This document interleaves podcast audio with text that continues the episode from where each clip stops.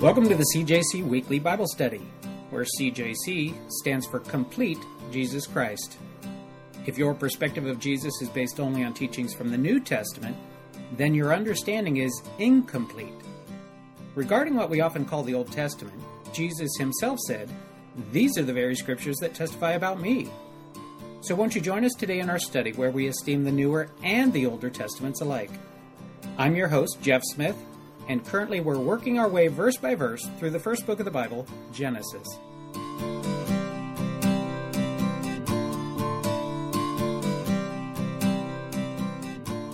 All right, here we go. Genesis chapter 33, verses 12 through 20 today. Esther's squinting as she's looking at the board, and I'm wondering if she's squinting because of the title of today's message, I don't have my glasses, which feels kind of weird writing this title on the board for the material that we're looking at. Israel returns to the Promised Land. You would think, wait, is this an end times message? What is this? You'll find out as we go. If you could talk about a near fulfillment, a far fulfillment, maybe we could have that discussion. But Israel returns to the Promised Land is the title of today's message. We're turning to Genesis chapter 33, verses 12 through 20. By just a little bit of way of review, last week we looked at verses 1 through 11. This was when Jacob and Esau came back together. And you remember there was some, is this going to be a good meeting or is this not going to be a good meeting? So last week was Jacob reunites with Esau, and it turned out all good. All right, Esau was not in a bad mood, was not in a killing mood, apparently had buried the hatchet, so to speak. So you had this meeting in those verses 1 through 11, Jacob and Esau. Everything's good. Everything's peach keen. It's, how do they say, unicorns and rainbows or whatever. All right. And then here, picking up right on the tail of that, verse 12. Somebody mind reading verse 12? Then Esau said, "Let us take our journey. Let us go, and I will go before you." Excellent. Thank you, Mike. So basically you have, imagine go to pick somebody up at the airport. Or somebody goes to pick you up at the airport, and your loved one greets you. "Oh, it's so good to see you. I haven't seen you so long. All right, let's go. I'll lead the way out to the car." That's that kind of thing. Brother Esau comes. "Oh, I love you, Jacob. All right, let's go. I'll lead you out. I'll lead the way." And Jacob, he ends up replying though in verse 13. What does he say? But Jacob said to him, "My Lord knows that the children are weak, and the flocks and herds which are nursing are with me. And if the men should drive them hard one day, all the flock will die." Excellent. Thank you, Esther. So Jacob declines the offer. It's an offer in verse 12 on the part of Esau to help. He says, "I love you. I'm glad you're back. I'm here to help. Let me help you in this way." But the offer is declined. It's nice to see, though, I do want to say the Preacher's Outline Study Bible does point this out. It says, "One of the strongest proofs of reconciliation is the offer to help those with whom we have just made peace. Once we have been reconciled, we should always be ready to help." Once reconciled, husband and wife should be offering to help one another. Parent and child should be offering to help one another. Workers and employers should be offering to help one another, and on the list goes. So in our relationships, when we see reconciliation, as we saw last week, one of the first things that we should see is we should see an offer to help. And we see that here, that Esau is offering to help his brother. And that goes a long way to suggest to us that this is real reconciliation that's happened. It's not just going through the motions. But in verse 13, Jacob has declined the offer to help. And we don't exactly know why. He has given us a reason here. And his reason is what? In summary, if you would just distill it down, what's his reason? Tired. All right, I like that. Everybody's tired. It's been a long journey, right? They've come from Mesopotamia. They've come from Haran, Paddan Aram. They've come all the way around that Fertile Crescent area. They're probably following the footsteps of grandfather Abraham when God originally told him, "Hey, leave this land and go to the land I'll show you." They pretty much retraced those steps, and it's not just Jacob. Jacob had gone alone with just his staff. He had met God on the way, and when he gets there, what? He gets married, and gets married again. Oh, wait, there's two other women you got to throw into the equation. Now you got 11 boys and one girl, and you're coming back. It's a big party. Not in the good sense. I mean, it's a big group, all right? It's a big group making this trek back.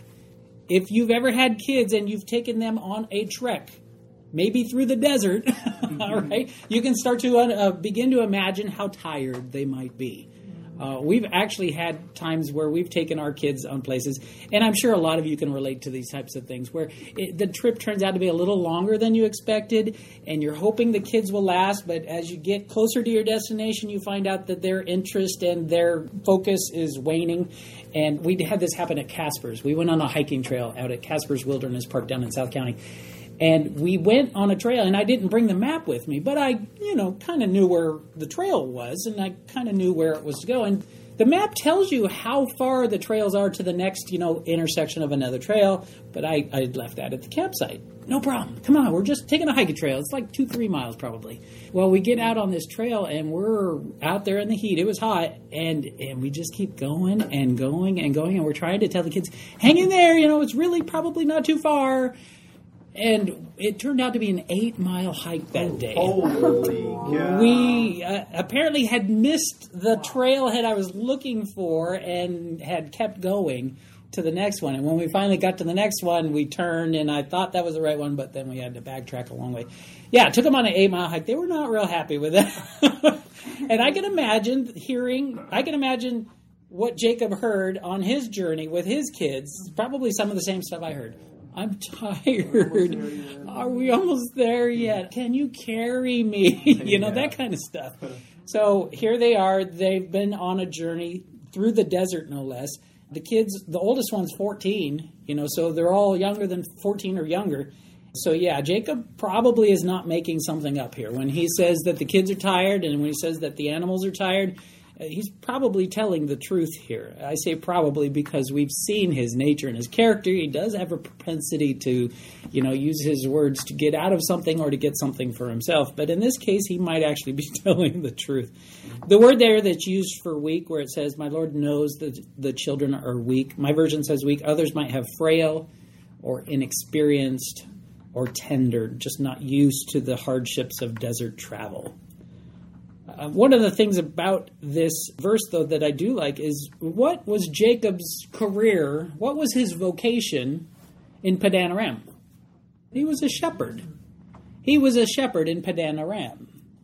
So one of the interesting things, or one of the things I like about this, and Matthew Henry brings this out, Matthew Henry gives us a passage from Isaiah 40, verse 11, and it just says this, "He will feed his flock like a shepherd. He will gather the lambs with his arm, and carry them in his bosom, and gently lead those who are with young."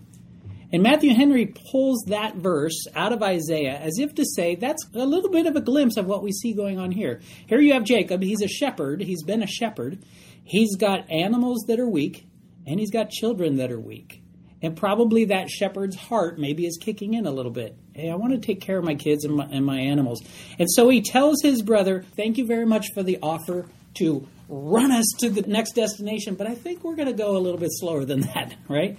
Have you ever been to places with other people that have kids and you're there without the kids? We had kids late in life, and so a lot of our friends had kids before us, and they would invite us to different outings or different functions, and we would end up kidless with them, with kids, and it always slowed down, and we were not prepared for that.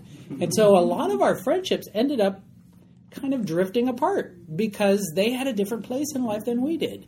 And so we were streamlined and able to do our stuff fast, but you get together with these folks and it goes slow because involving kids in the mix slows everything down. And then we found out, God humbled us. We started having kids and found out, oh, that's really how it goes. Yeah. You have kids and things slow down. You got to go at their speed and they got lots of needs and there's a lot of baggage and you got to carry the diaper bag. It was kind of a learning process for us being new parents and, what's involved, Jeff, don't forget the diapers from now on, that type of thing. Here we've got a shepherd, though. We've got this shepherd. He's got the mind to take care of his weakened flock, including his own children. The seed of application, the first one that you'll see there, I've got here, weak sheep need a compassionate shepherd. This verse, we've got weak sheep and we've got weak children. Weak sheep need a compassionate shepherd. And one of the things I like about drawing your attention to that is because we are like weak sheep. And God, Jesus, is like our compassionate shepherd. So I feel warmed somewhat by thinking about how a shepherd, a compassionate shepherd, would take care of the sheep is similar to how God would take care of us. I want to read to you a poem. This is from 1936. A lot of you, if not everybody in this room, might already have heard of this poem. It's called Footprints in the Sand. And if you haven't heard it, I mean, I thought I could just refer to it and move on from there, but then it dawned on me, somebody might not have heard it because there was a first time I heard it too. But it talks about the heart of a shepherd, the compassionate Lord that we serve. And I want to read this to you. This is from 1936. This is a poem by Mary Stevenson. It's called Footprints in the Sand. It says, "One night I dreamed I was walking along the beach with the Lord. Many scenes from my life flashed across the sky. In each scene, I noticed footprints in the sand. Sometimes there were two sets of footprints. Other times there were one set of footprints. This bothered me because I noticed that during the low periods of my life, when I was suffering from anguish, sorrow, or defeat, I could see only one set of footprints. So I said to the Lord, 'You promised me, Lord, that if I followed you, you would walk with me always.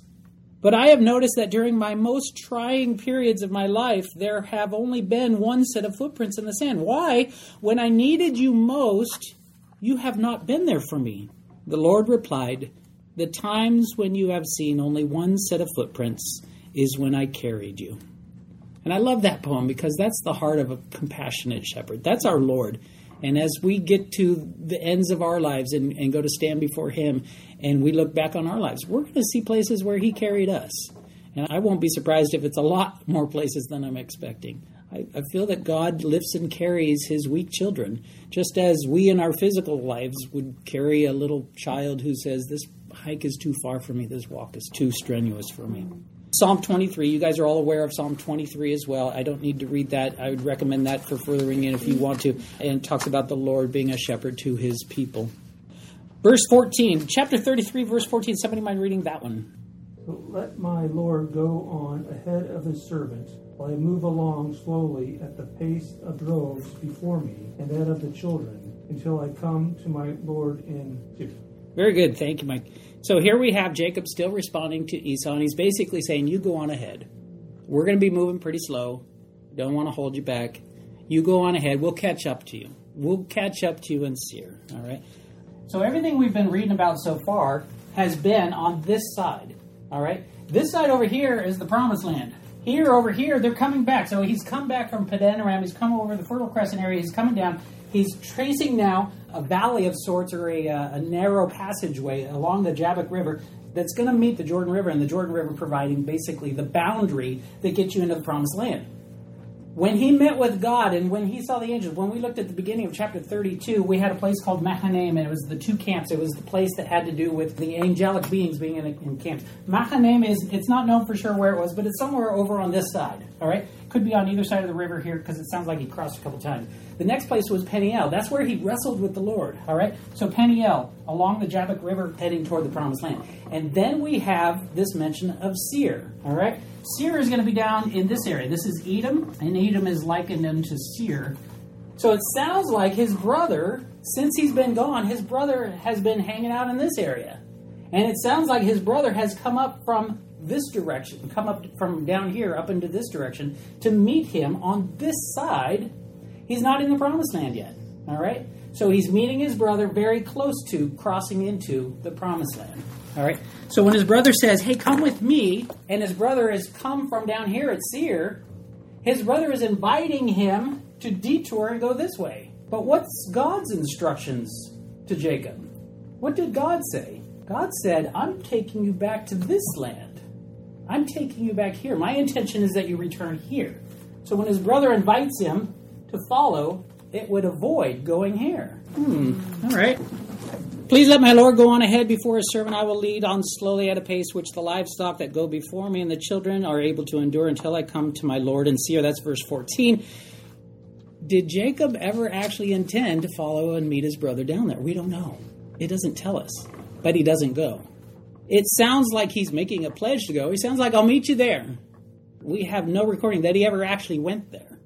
Okay, so either he intentionally deceived his brother, or he meant to follow through on that and changed his mind later. We don't know. All right. Verse 15. Somebody might read that. "And Esau said, 'Now let me live with you some of the people who are with me, But he said, when it is there, let me find favor in the sight of my Lord. Excellent. Thank you, Gabriella. Can you hear the language there, the let me find favor and referring to Esau as my Lord? This has been the language he's used since the first moment that he's been reunited with his brother. So he's still using that very deferential language that he's submitting himself to his brother. But he's also pretty firm and basically saying, no, I'm okay. Thank you for the second offer of help. His brother's offering to help a second time now. Says, no, thank you very much, but that's not necessary. Thank you. Verse 16, somebody might read that. So Esau returned that day on his way to Seir. Excellent. Thank you, Mike. So it sounds like his brother is returning from the place that he came from. So his brother came from Seir, came up, met him, and then is returning back in that direction, not in the promised land. Johnny Hartley brings out an interesting observation here. He says, when these two brothers parted, no boundary stone had to be erected, as was the case with Laban. Their only report of their meeting again is at the funeral of Isaac, their father. The brothers part here, and we don't see them come back together until Dad dies, until Isaac dies. Verse 17, somebody might read that one. And Jacob journeyed to Sukkoth, built himself a house, and made booths for his livestock. Therefore, the name of the place is Sukkoth. Excellent, thank you. Sukkoth. There is actually archaeological evidence to suggest that they know where this place is. It's right by where the Jabbok and the Jordan meet. It's right on the wrong side. It's not yet in the promised land. He's right at the threshold. He could cross over into the promised land, but he pauses. He pauses and he does something. He builds. He builds a house. He builds booths for his livestock. And then that gives rise to the name of the place. So the booths that they end up making, the word is sukkah. And it's a temporary shelter. It's a shelter that is covered with branches, leafy branches, and it would be a shelter for direct sun, but it would still be such that you would be able to see through and see the stars. This is actually the first time that this word sukkot appears, and also the word for booths there. It's the first time in our Bible that these words appear. But they take on a much more significant sense, if you will, if you look at Leviticus chapter 23. Leviticus chapter 23, and I'm taking you way back years ago when we had a study that had to do with the feasts of the Lord. Do you guys remember? Some of you were here for that. That was a long time ago. When I mention the feasts of the Lord, I don't want you to think so much of banquets as I want you to think of celebrations or holidays or festivals, okay? Appointed times. So Leviticus chapter 23 is a list of the feasts of the Lord, of the celebrations, of the festivals of the Lord. And one of the ones that you can read about is in verses 33 through 43. So if you look at chapter 23, verses 33 through 43, look right before verse 33. And does your Bible have some sort of, title of the next feast that's going to be talked about? What title do you see? Sherry's not in her head. What title does yours have? Feast of Tabernacles. Feast of Tabernacles. That word for sukkah can be translated as tabernacles. All right, so Feast of Tabernacles. And you could read about this in here. If you look at verse 34, in fact, verses 33 and 34, then the Lord spoke to Moses, saying, speak to the children of Israel, saying, the 15th day of the 7th month shall be the Feast of Tabernacles. That's the second time this word appears in our Bible. The third time it appears, if you go further on, you'll find it further on in this, in verses 41, 42, 43. You shall keep it as a feast to the Lord for 7 days in the year. It shall be a statute forever in your generations. You shall celebrate it in the 7th month. You shall dwell in booths. That's the same word. Booths. You shall dwell in booths for 7 days.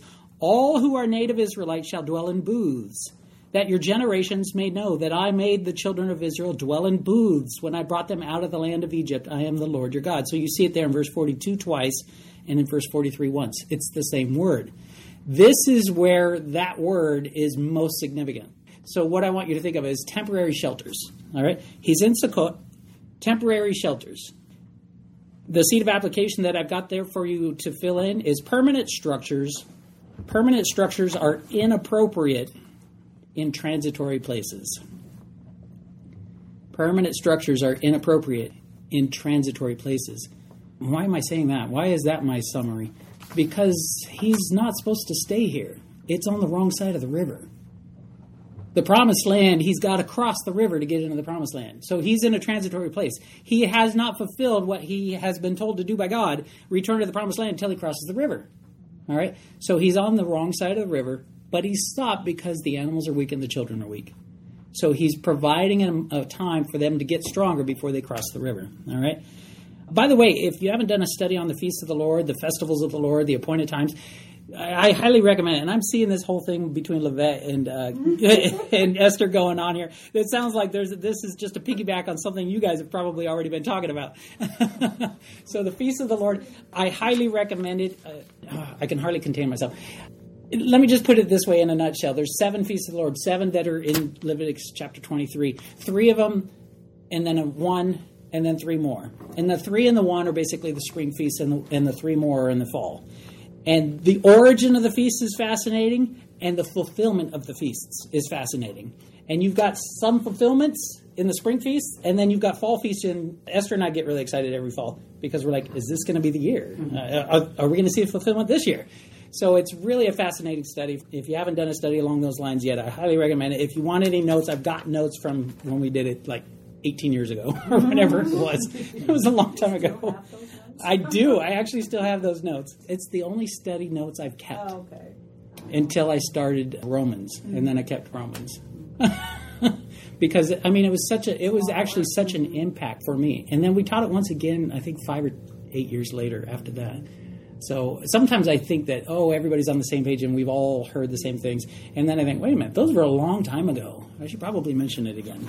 All right, moving on from there. Verse 18. Somebody mind reading verse 18? Then Jacob came safely to the city of Shechem, which is in the land of Canaan, when he came from Paddan Aram, and he pitched his tent before the city. Excellent. Thank you, Mike. Shechem is right here. He's crossed the river. We've seen finally now that God has brought him back. We see now that he's crossed the river. He's back into the land that God had promised to return him to.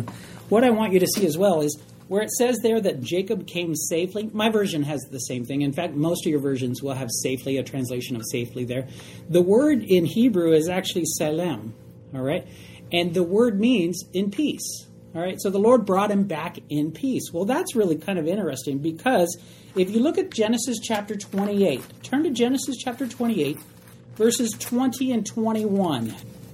Somebody mind reading chapter 28, verses 20 and 21. This is Jacob on his way out of the promised land, on his way to find a wife, on his way to Paddan Aram when he's alone. Somebody mind reading chapter 28, verses 20 and 21, where Jacob is speaking to God. He's making a vow. He's making a pledge. What does he say there? And Jacob made a vow saying, if God will be with me and will keep me on this journey that I take, and will give me food to eat and garments to wear, and I return to my father's house in safety, then the Lord will be my God. Excellent. Thank you, Levett. Jacob made a vow to God. And what were the elements of his vow? I'm concerned about food. I'm concerned about what to wear. And I'm concerned that you'll take care of me, that I'll return in peace. All right? So food, clothing, and return in peace. Has God provided food for him? Has God provided clothing for him? Has God now, as of this verse that we're in today, returned him in peace? He has. God has met all of those promises. Well, wait a minute, though. But God didn't make any of those promises here. This was Jacob saying, I'm making a vow to you. Did God do any promising to Jacob? Actually, yeah. Verse 15. Let's just look at that one verse. God speaks more than that one verse, but I think that's the one that we need to look at. Verse 15, somebody mind reading that? Behold, I am with you and will keep you wherever you go and will bring you back to this land, for I will not leave you until I have done what I have spoken to you. Excellent. Thank you, Esther. So God had promised those things. Jacob's vow is in response to what God had promised him. So God had made the promise, and Jacob had made the vow in response to the promises God had made. And here we are how many years later in the passage that we're looking at today?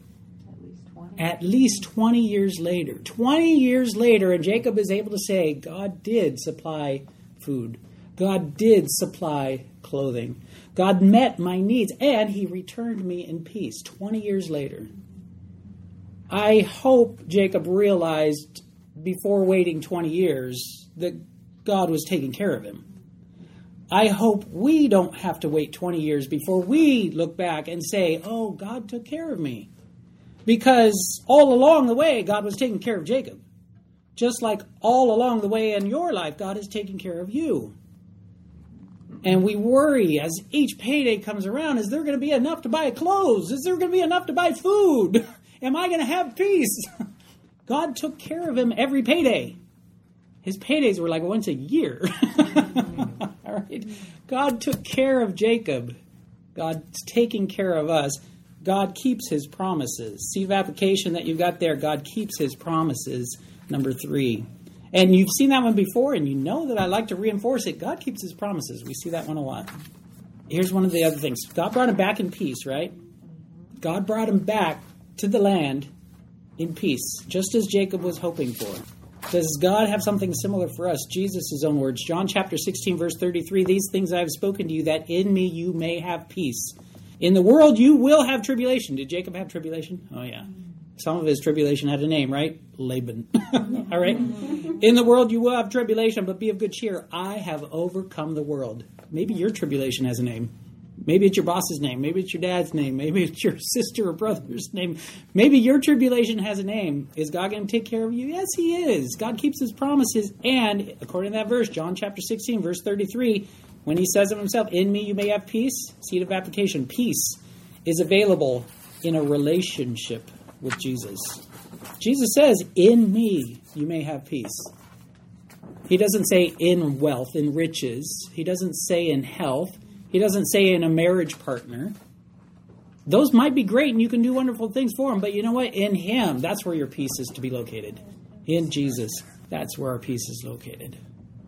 The Shechem, they actually have archaeological evidence and they're digging and they know of where Shechem is located. They know where Sukkoth is located. Archaeologically, these are not mystery places. So it's kind of cool to see these places from thousands of years ago on these pages being named, and we can look today at archaeological digs and archaeological finds, and people say, yeah, this is where it was, right here. We're working this site, or we know about that site. So it's pretty cool to look at those things. Walter Matthew says, our knowledge of Shechem, Tel Balata, is extensive as a result of ancient references and numerous excavations and field studies. So these are things right out of history. This isn't a made-up people group and a made-up places. You know, other religions have those. We don't need to get into the details about that right now. Verse 19. Somebody mind reading chapter 33, verse 19. And he bought the parcel of land where he had pitched his tent from the children of Hamor, Shechem's father, for 100 pieces of money. Excellent. Thank you, Mike. Do you remember when Abraham bought a piece of land? When Sarah died, and Abraham wanted a place to bury Sarah. And he bought a piece of land. It was the first piece of land in the promised land that Abraham actually could say, I own this.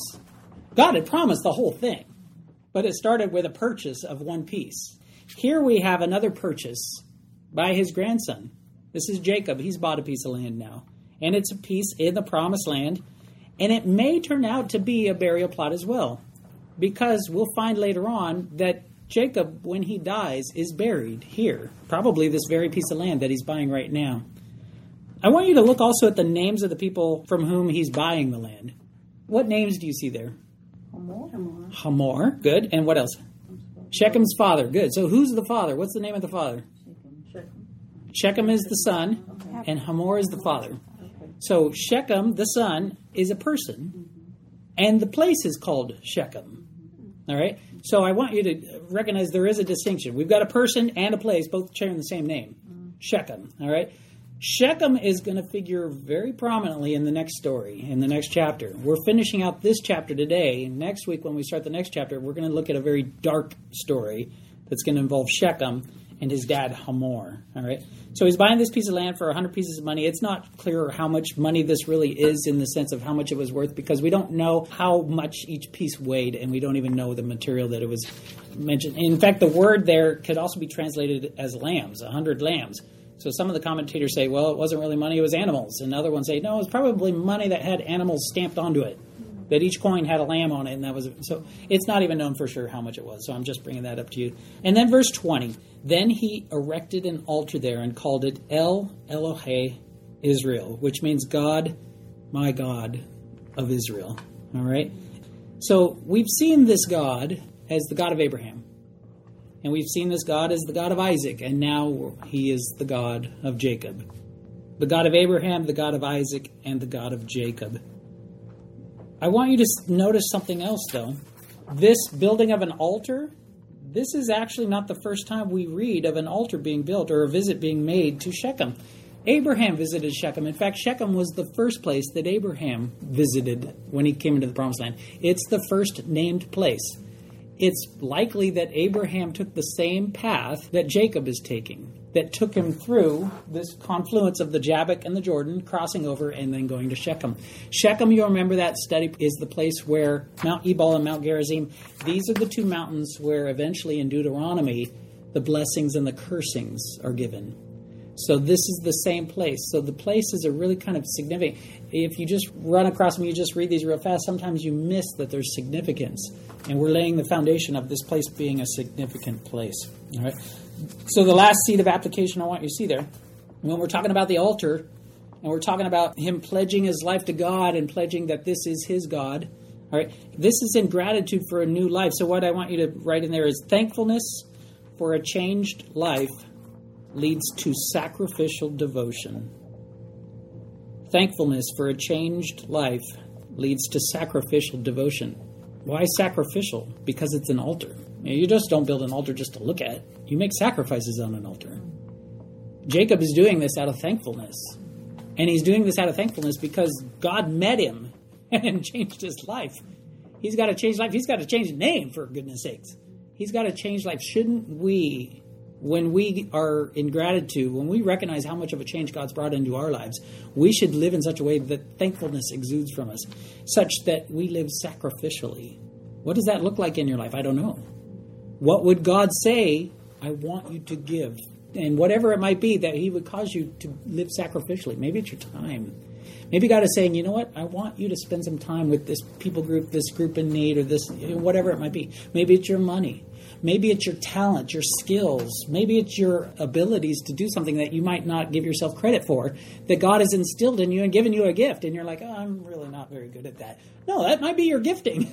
How about you use your gifting? All right. So when I put that there, thankfulness for a changed life leads to sacrificial devotion. When we devote ourselves to God, we devote ourselves sacrificially. We give sacrificially. And what that looks like in your life is going to be different than what it looks like to the person on your left or to your right. Whatever it might be, let the Holy Spirit be whispering to you this week. What would you have of me, God? I'm thankful for the life that you've given me, the life that you've changed, the life that you've redeemed. You've made me a new person. How can I give? How can I say thank you back? There's nothing I can do to earn it, but I can say thank you by giving. All right, so consider that what that might be. So our seeds of application then, weak sheep need a compassionate shepherd. I love that because I'm a weak sheep. Number two, permanent structures are inappropriate in transitory places. We're in a transitory place. This life is transitory. Don't be putting down permanent roots down in this life because you're not going to be able to hold on to anything that's here.